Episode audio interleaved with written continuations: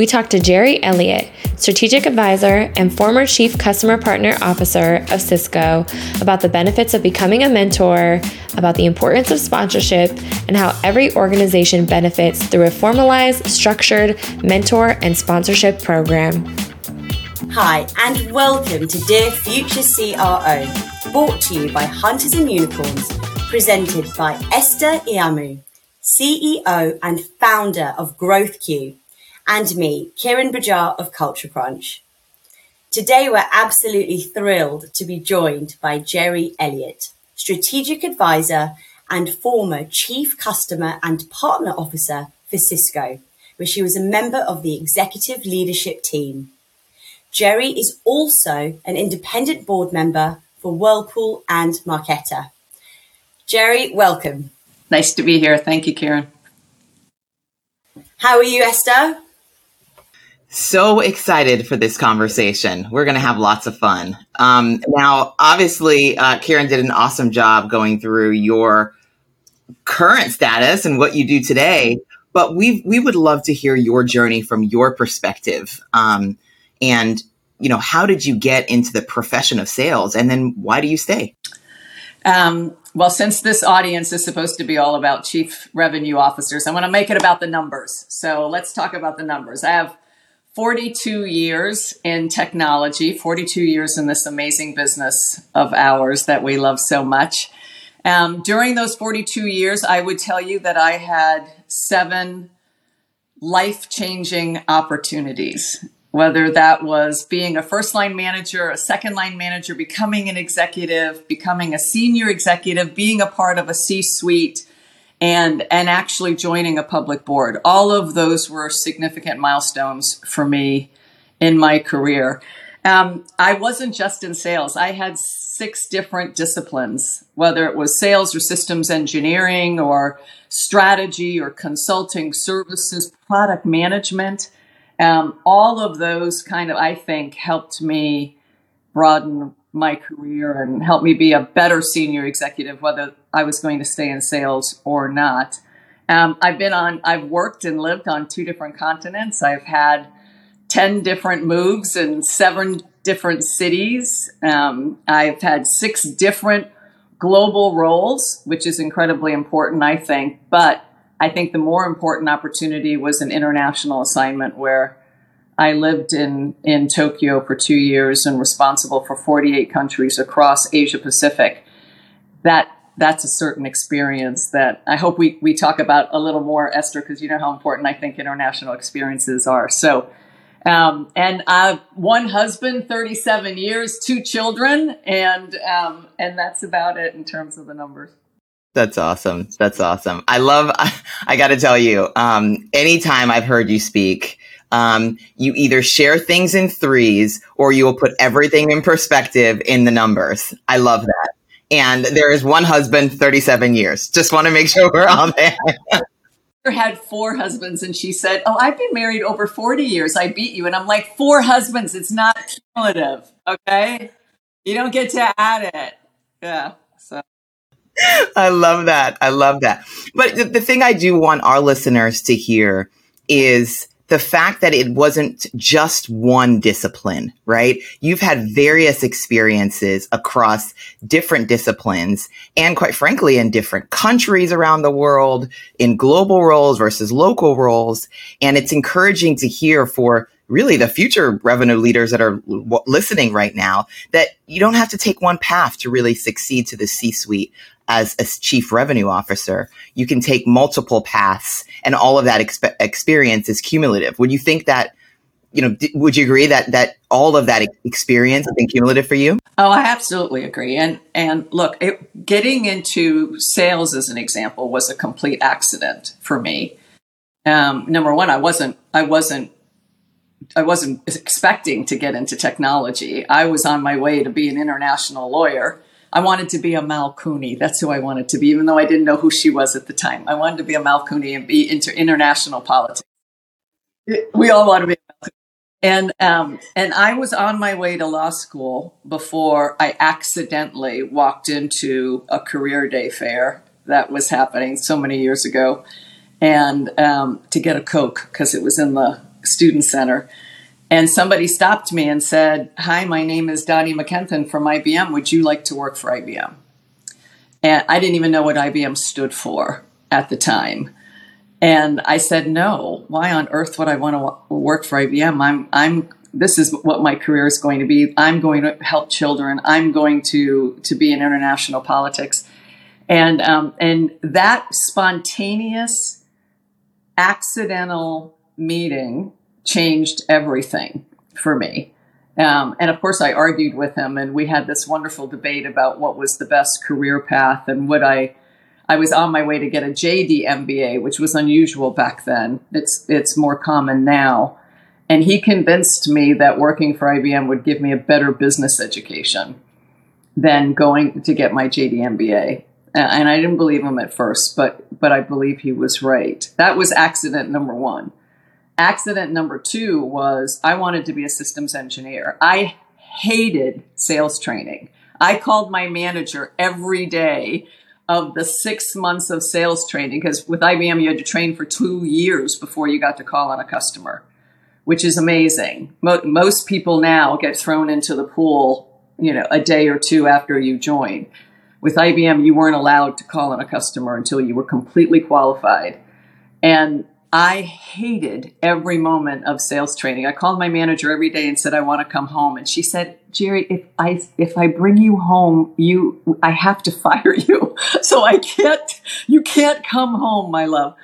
Um, so that was accident number two because after I so I trained as a systems engineer, and it was at the end of my training, right before I was going to qualify, that they said, we love that you want to be a systems engineer. We want you to be a sales rep instead. And I, so I did it kicking and screaming. But those two accidents, those two opportunities that I was reluctantly open to, it took a little, little doing, but those two things got me on my path of, of becoming eventually a chief customer and partner officer. So lesson learned, be open to spontaneous introductions. Uh, be open to things that you may not necessarily think you have the skill set to do. I I hated sales. I didn't. I wanted no part of it. I thought I would not have been successful at it. But somebody saw something that a little differently than I saw it, which helped along the way. Wow. That's uh, an incredible story as to how you entered the world of sales. Um, I know Esther touched upon this earlier as well, but we really keen to uh, understand what, what made you stay, Gerri? I stayed because I loved helping customers achieve what I thought were their objectives. There are two types of salespeople, I always say. There's the type that absolutely loves what they sell so much, loves the product, loves the solution, loves it so much, and they understand it and they believe in it that they have such credibility just because of the passion that they have for that particular solution. There's another type of salesperson that they just love to sell. It doesn't matter what it is almost. They love the act of selling. They love the love the achievement, the milestones, the ringing of the bell, the quota, the adrenaline that, that you know that they get when they they've made a hundred percent or more. Those are two different types of salespeople. I think magic actually happens when both those things cross. When you love your product so much but you also absolutely love the high that you get from helping your customers achieve their objective and your own achievement. Um, I was I was the first. I really actually believed that what I was selling in IBM back the, the, so long ago, and then of course Microsoft and Juniper, and then Cisco. I I only joined companies that I loved what the product was. I believed in it. I never lied to my customer. I never sold them something they didn't need. If I if it was our product and it wasn't the right fit, I told them that.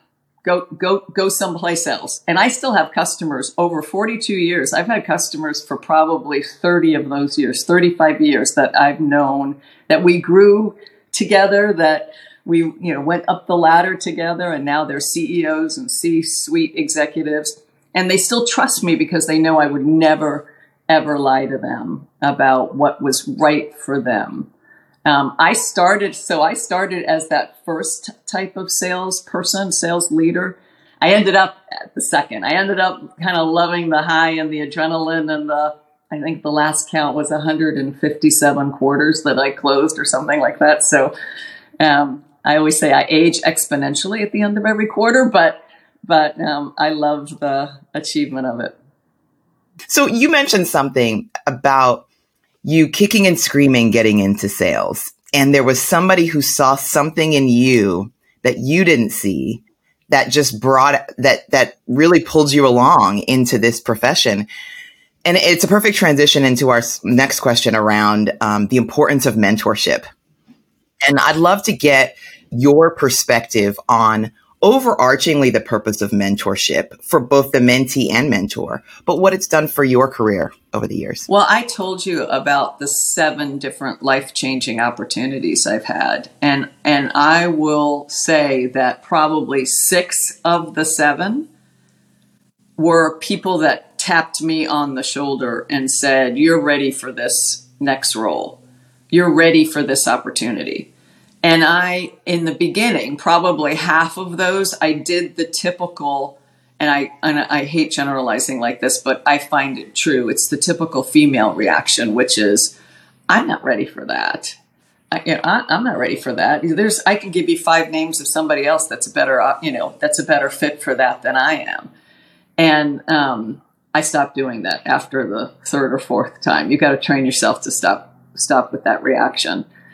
But in all those cases where I was tapped on the sh- shoulder, somebody said, I see more in you than you see in yourself. I think you're completely capable of this, and you need to take this opportunity. And in IBM, back back those so many years, it was very structured where how you progressed your career. You did this role, then you did this role, then you did this role, then you did this role. And that actually probably helped back then, it, making the decision easier on what you had to do next. And your mentors helped you along the way. It was very simple. You, the, the ladder was was was laid out for you. Um, that was probably the first third of my career. The second thir- third of my career was doing, uh, taking opportunities that I thought would broaden me different different disciplines, as I said, not just sales or systems engineering. I went into product management, I went into marketing, I went into consulting and services. Mentors helped me along the way with with that because it wasn't in the same chain. Now I was completely different disciplines and they truly helped me think through what were the best opportunities at that time.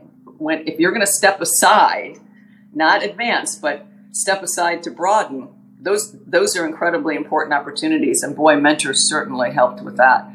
And then the last third of my career was the things that where heart and mind are together we're aligned to your values aligned to your, your passions doing the things that you really want to do. And of course mentors help then. So i've been blessed with not just mentors but sponsors and you know the difference everybody knows the difference, right? The mentors are the ones that can, advise you and coach you, but the sponsors are the ones that will advocate for you behind the scenes, in the room when you're not there. They'll lay a bit of their credibility on the line for you um, at, at their own peril if it doesn't work out, right? And so I was blessed to have um, not only mentors but sponsors that that truly truly helped. Your question in terms of what's the benefit that that was the benefit to me as a mentee. As a mentor um, there are several benefits. There there are number one depending upon who you choose and you really have to choose wisely. This is a relationship. It's a symbiotic relationship. It's not one that can happen accidentally. I think it's one that has to be earned there, you can't walk up to somebody that you don't even know or a complete stranger and ask them to be your mentor. You have to earn the opportunity to be that mentee. And that mentor has to see something in you that that earns the the right to to have you, quite frankly, as a mentor. Um, so it's symbiotic. There, there has to be some commonality. There has to be some synergy between the two of you for it to be beneficial, both to the mentor and the mentee. From a mentor perspective, it can be the relationship, um, the, just the relationship itself. It can be the professional relationship itself. It can be where that mentee is in the business so that you can get an, an insight into what's happening at that particular level uh, that you wouldn't know based upon the level that the mentor is. Um, it can be a, a, window into your own leadership capabilities and, and a mirror back to how effective you truly are as a leader or a mentor. So it it's um, it's a valuable relationship. It's not for the faint of heart, quite frankly. Uh, I I think it should be exclusive. There's you, you can't. I don't think you can be effective if you had ten mentees and you were spread so thin. I think you have to choose wisely and really give it your all. I think a lot of pressure is on the mentee. The way that I mentored was I left it to my mentee to decide how they would use the time. And some were very different. Some were, I'd like to make this a casual relationship. I'd, I'd like it to be informal. I'm going to, I'm going to, it's going to be once a quarter and it's going to be a half an hour and it's going to be a bit of a free for all and there's no agenda set. And there are some mentees where it was, this is this is how we're going to spend the time. Here's the agenda. Here's what I want to talk about. Very different personalities, very different situations, both valuable, but it's up to the mentee to decide how they use that precious time that the mentor will give them. So, a lot of pressure on the mentee. It's great hearing your insight, Gerri, regarding mentoring as the mentor and also as the mentee. And just circling back, we touched upon um, your experience in, in, sponsorship and why it's so incredible. This is something that Esther and I talk about in great depth, but really keen to understand your thoughts as to how sponsorship can become more normalized, in your opinion. Normal. I don't know if it's. It, I don't know. I don't know if it can become normalized, as I said, because I think it's an opportunity that has to be earned. I think you have to see the person in action. You have to see something in them that they don't see in themselves. And you have to, to decide that that person has incredible potential and they deserve an opportunity to, to advocate for them. And so that's not something that can be programatized, I don't think. I think it's sort of like finding your partner. You know, it's it's it's one of those that it just has to happen. Um, Esther was I sponsored Esther. I saw in Esther what I don't think she saw in herself. This incredibly bright, articulate go getter who was going to set the world on fire, right? That's what I see in Esther. And and so I chose to be Esther's sponsor. She didn't ask me. I chose to be Esther's sponsor. And so I don't I don't think it can be normalized. I don't think you should assume that that you're going to get a sponsor as an example. I think you I think once you have you know that person and you have you believe you've shown what you're capable of doing and and that you've done the best work you possibly can and you believe that you can go further then I think you can have a, a, a, a strong conversation about you wanting sponsorship and asking somebody who that sponsor should be. It may not be the person you think it should be. They may have a different point of view in terms of the best sponsor for you. Um, so it is it's a it's a process, but I think it's a process that has to has to be earned. Yeah, yeah, great. I'm flattered and so honored um, by you sharing that comment, Gerri. Are you in sales or looking to start a career in sales? Join our community at growth.co. For those looking to hire, Let us help you build your talent bench. Create a profile at growthq.co. Um, you know, I um, I have to pivot to this next question, which is really now focused on that same topic and what it specifically means to leaders when that mentorship and sponsorship is having it's happening within the organization. So there's a Forrester study that um, talked about the importance of purposeful diversity, equity, and inclusion practices within sales truly affecting the performance of sales teams. One in particular that stood out to me was they measured teams that had these practices like mentorship, like employee networks and connection and measured how they affected their sales performance. And they saw that those that had leading programs and intentional programs um, saw um, lead to opportunity closure at 54%, Whereas those with lagging programs that didn't really have intentional pro, uh, uh, like mentorship programs, for example, saw lead to opportunity conversion rates of 26%.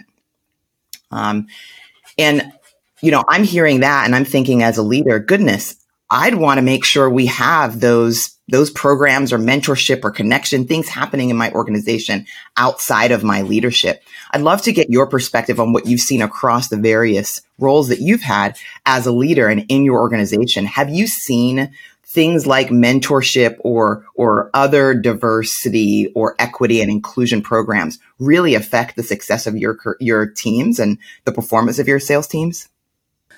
I, I believe so, absolutely, and but it's taken all different forms. Um, it's either been spontaneous and organic and just happened, or it's been as you as you stated in the Forrester study, something where an organization says, not only uh, building people's fullest potential is incredibly important, regardless of diversity but it's even more important because of the value of diversity. And we all know that diverse teams are just better performing teams. It's, it is, I don't know how many more studies we need to show that diversity helps the bottom line. It does. And so now you, if you look at a mentor program and you say it can happen spontaneously, it can happen organically, but it may not happen spontaneously and organically for everyone. And so we need to make sure that we we get to all aspects of the organization. We get to all races, all gender, all all walks of life, all economic situations, whatever it is, all sexual pers- persuasions. We want to make sure that no one is left behind. And the only way to ensure that is to formalize it and to make it a structured program. And that's where I think it, it is brilliant. Um, I, now, there's always an inner uh, organic piece of that program that I think you can't overly structure it. You can't make it so, and I've seen those fail miserably, where it's this is how we're going to do it, and you two are going to be a pair, and you're going to like it. You're going to love that relationship whether you do or not. Kind of that doesn't work. You have to you have to create a program and a structure where where there is that process of finding each the mentor and the mentee or the sponsor and the sponsoree in an organic way where it makes sense to. I always, when I chose a mentor as an example, a mentee as an example, I always said there were, you know, three things I looked for. They had to be geographically attractive because I'm sorry, it's really hard mentoring somebody in, a, in 18 time zones away from you. Uh, there had to be some similarities between the two folks. It might be personality, it might be where they were in their career. Did I have something that I felt like they, I could offer them? And the mentee had to understand what their responsibilities were, right? Those were the three things. And I think programs should think about what are the three things that are going to put the right mentors and mentees together may not be my three it might, it might be you know somebody else's three but thinking through that process i think is is incredibly Im- important to the program itself So it's a balance, like everything else. You know, you can't go to ex- extremes. It can't be too informal. It can't be too formal. It has to be something that is natural, but structured enough to really ensure that you're getting the result that you want. That was definitely not meant to be a commercial for Growth GrowthQ, but it was the perfect commercial for GrowthQ. um, let's just call it. I mean, you just mentioned, right? Having a tiny bit, just enough, a touch of structure, of location, of personality, and then really owning what is this relationship going to be? And that's exactly what we purposely do for all of our GrowthQ matches, right? Is understanding their personalities and is there a match? Understanding what the mentor has to give and what the mentee is looking for. And then let's really help set you up with the right expectations of how to make this relationship um, as fruitful as possible. So um, I just love that. We're going to cut that and record all the things. that was awesome.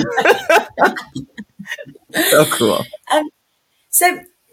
So Joe, we've heard, um, you know, we've talked about the pros of, of a diverse team, right? But can we just pivot towards um, understanding your thoughts and experience re- with regards to uh, diverse interview panels? You know, what are your thoughts with that? What's been your experience? Well, diverse interview panels is just one of, one aspect of the process itself, right? All hiring, you should yeah. make sure that you have diverse slate of candidates to begin with and that I think everybody yeah. pivoted on that first. You know, oh, oh, yes, we we we are serious about diversity, and we make sure that there, we always have a slate of candidates that are diverse. Well, that's just one one part of the process.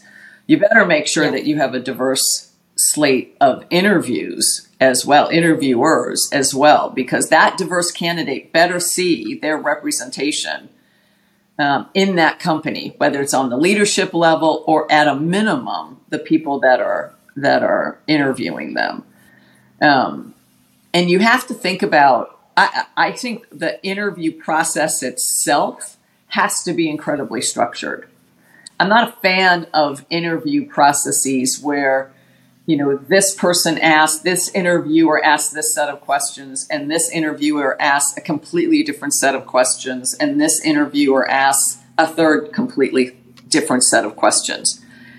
I'm of the principle that there should be a majority of the questions that are exactly the same by by for all the candidates and by for all the interviewers and then there should be a smaller percentage of the questions that should be related to perhaps the expertise of that interviewer um, so that they can go a little deeper with the candidate itself. Why do I say that? I think that's the great equalizer. Because when the interviewers come back and if they've all had different, asked different questions and gotten different answers, of course, because the questions have, weren't the same, how do you have a fair conversation about who the best candidate is? I think you have to ask the same majority of the same questions so that you can all come back in the room and say, who answered that question the best? And evaluate on that. And and so to me, it levels the playing field more. And it's a nuance, but I think it's an incredibly important nuance for, for the process to be fair for all those candidates and to have a productive conversation based on data and real answers to questions versus in, you know what you suppose the the answer to the question might have been that you didn't pose.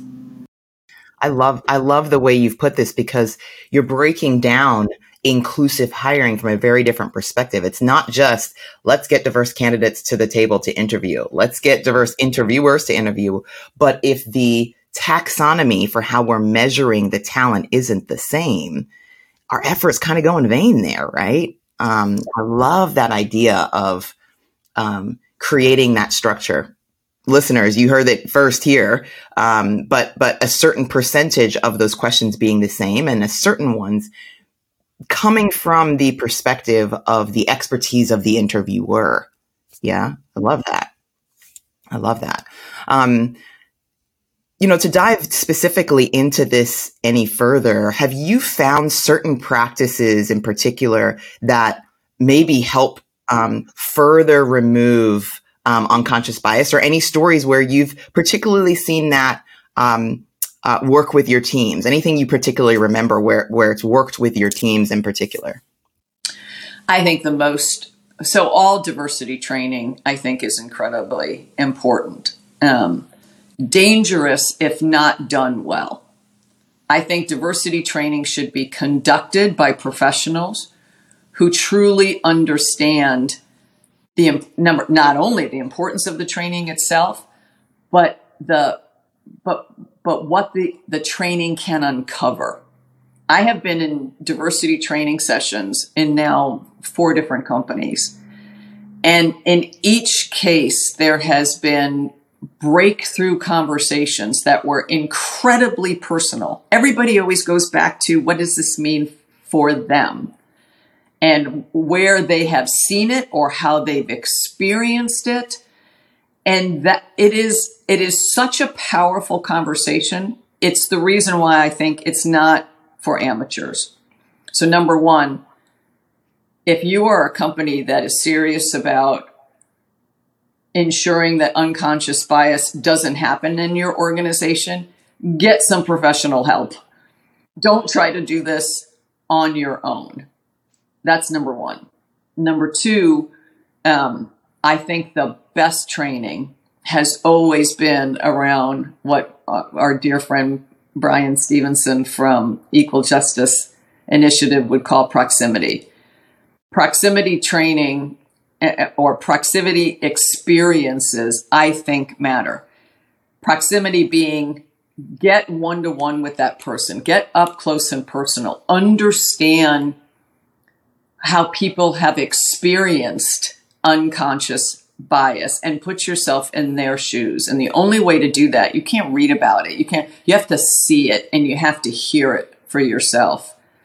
And, and you can do that one on one I have done a million proximity meetings where I've just asked my my team to I want to I want to talk one on one with diverse folks in my organization, diversity of all aspects, not just race, but all aspects, because I want to know what it feels like to be you in this company. What does that feel like? What is your what has your experience been?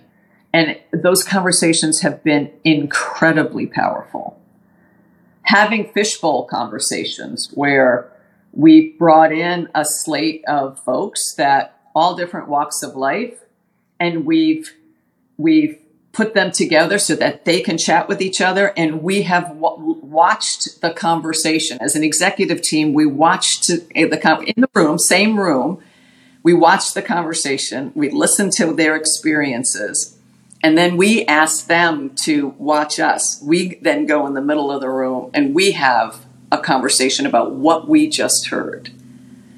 Incredibly powerful. Those have been, to me, the most effective conversations. Again, conducted by professionals who understand how to how to make sure that it stays productive but thoughtful and deep and not bullshit right? Not the stuff everybody wants to hear, but the real stuff that's happening. And then to facilitate what do you do about it? It's one thing to then have the proximity conversation in whatever form. And then you say, well, boy, that, that's tough. That was tough. And, and you walk away and nothing changes. So you, have, you need help to help you then say, what do you do about what you just heard? Because it's important to react to it in the right way. Um, and so get some help, quite frankly.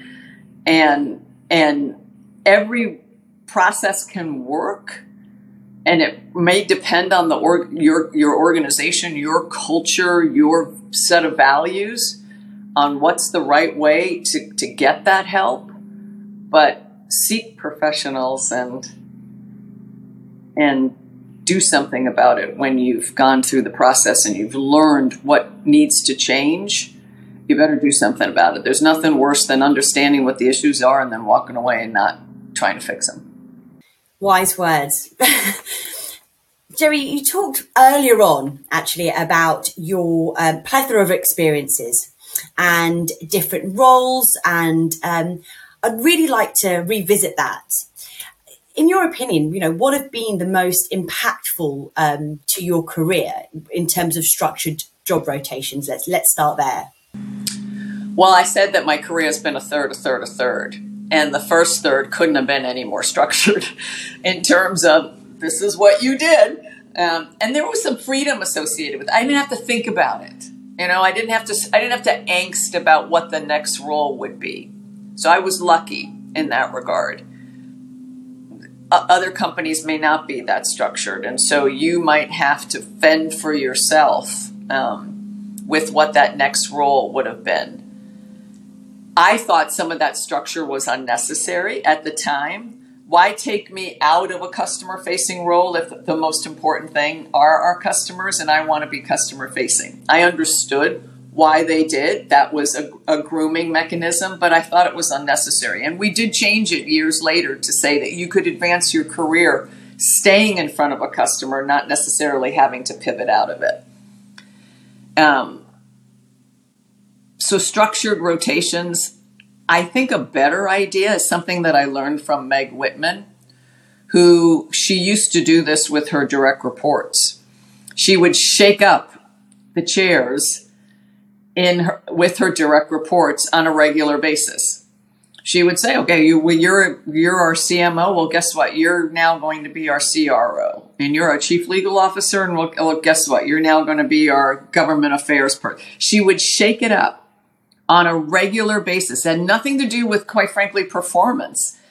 In her mind, it meant it was a way of ensuring that her leadership team sat in different chairs, understood different perspectives, didn't hold on to sacred cows. I think she told me that she used to tell, oh no, Andrea Jung, who is the CEO of Avon, used to say that on a Friday she would tell her, her direct report team that they were fired that they should put their badge in a bucket as they were leaving Friday morning, but that they should come back on Monday.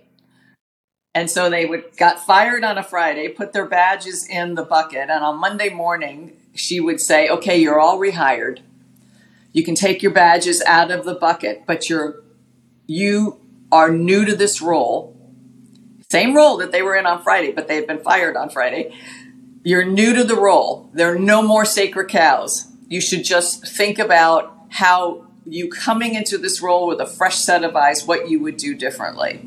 And it's a silly exercise, but it's one that just gives you perspective of how would you how would you do it. And I think of that structured rotation the same way. The Meg structured rotation. I love that because I actually think it makes you fresh and um, keeps you spontaneous. Yeah, yeah. I I love both of those perspectives, right? They're two different ones, Kieran, right? There there's one which is you know, let's let's musical chairs this a little bit. So, hey everybody, you know, you were in product, you're now going to be marketing. You were in marketing, now you're going to go lead our revenue teams. You're in, right? Um, so that being one aspect, but then the other, I think is incredibly powerful of on a Friday, turn in your badge, you're all done, you've been fired. Monday you will be rehired and you get in Monday and look at your business with a fresh, uh, with fresh eyes. It's that go off for the holiday and come back in the new year feeling, new year, new me um, feeling, but that's incredibly powerful. And I remember now why Andrea said that she did that because she, as she was the CEO of Avon, and she had been the CEO of Avon for 12 years, I think, at the time, and, and had been very successful, but then went through a period where it was, she wasn't as successful or the business wasn't as successful.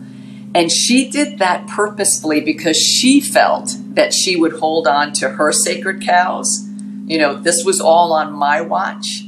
And would I would I do something differently? And so she did that exercise to give her herself and her team freedom to look at things with a fresh set of eyes. So I, I just love that exercise. And I've done it a couple of times. It freaks your teams out, by the way. Gotta love that. Well, this um, last question, um, as Kieran always calls me out because I get so pumped about this last question. Um, this this last question is exactly why we're here and why we do this.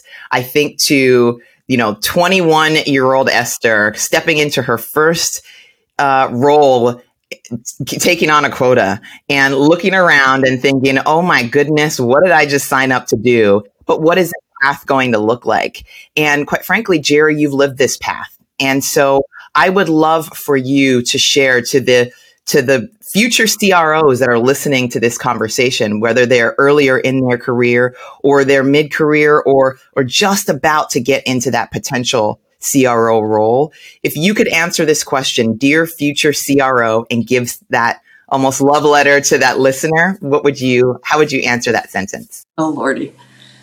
Dear future CRO, forget the R. And number one, I tell you, forget the R. And I, by the way, I hate the title. No disrespect. But I, I never had the CRO title, never wanted the CRO title. I was, I was hired in for the CRO job but the first thing I did was we're changing this title because you have to remember where the revenue comes from. The revenue comes from your customers. And if you're going to focus on the dollar versus focus on that customer or that partner, regardless of what your distribution model is, that consumer, it could be an enterprise, it could be consumer, it could be partnerships, you better focus on them or that revenue, that growth will never come. I chose to be chief customer officer. I chose to be chief customer and partner officer. I never wanted a chief growth officer or chief revenue officer title because I thought it was the wrong emphasis. So forget the R. Go focus on your customers. Go make them successful. Go ensure that they trust you, whether you're just starting out in that first quota role. Think about those customers make sure that they that they are first and foremost. I used to say customers first, your unit, the company second, your unit third, you personally a distant distant fourth. If you just think about those priorities, then then you'll be successful. So forget the R it's so refreshing to hear that perspective, which is just actually make it not a, not about you, but make it about the customer, and you you know focus on them, focus on their trajectory, their development, and then yours yours will follow inevitably anyway if you do if you do the job well, which clearly you have done over and over again. That's uh, I love that one. Thank you for sharing. Gerri, on behalf of Esther and I, thank you so much for joining us today. And actually, not just on behalf of Esther and I, on behalf of all of our viewers and the listeners out there who uh, I know will have found this conversation so incredibly insightful, informative, and quite frankly, moving as well. To all of our viewers and listeners, if you've enjoyed this conversation, please show some love. Please hit the like, share, and subscribe button to hear more from GrowthQ and Culture Crunch as part of the Dear CRO series. Although you can drop the R, as Gerri has said. um, so, Gerri, once again, thank you so much for joining us. Esther, until next time, it's been a pleasure as always. And to our viewers and listening uh, and listeners, sorry, and to our viewers and listeners, thanks so much for joining, and we look forward to seeing you next time. Until then, take care. Bye bye.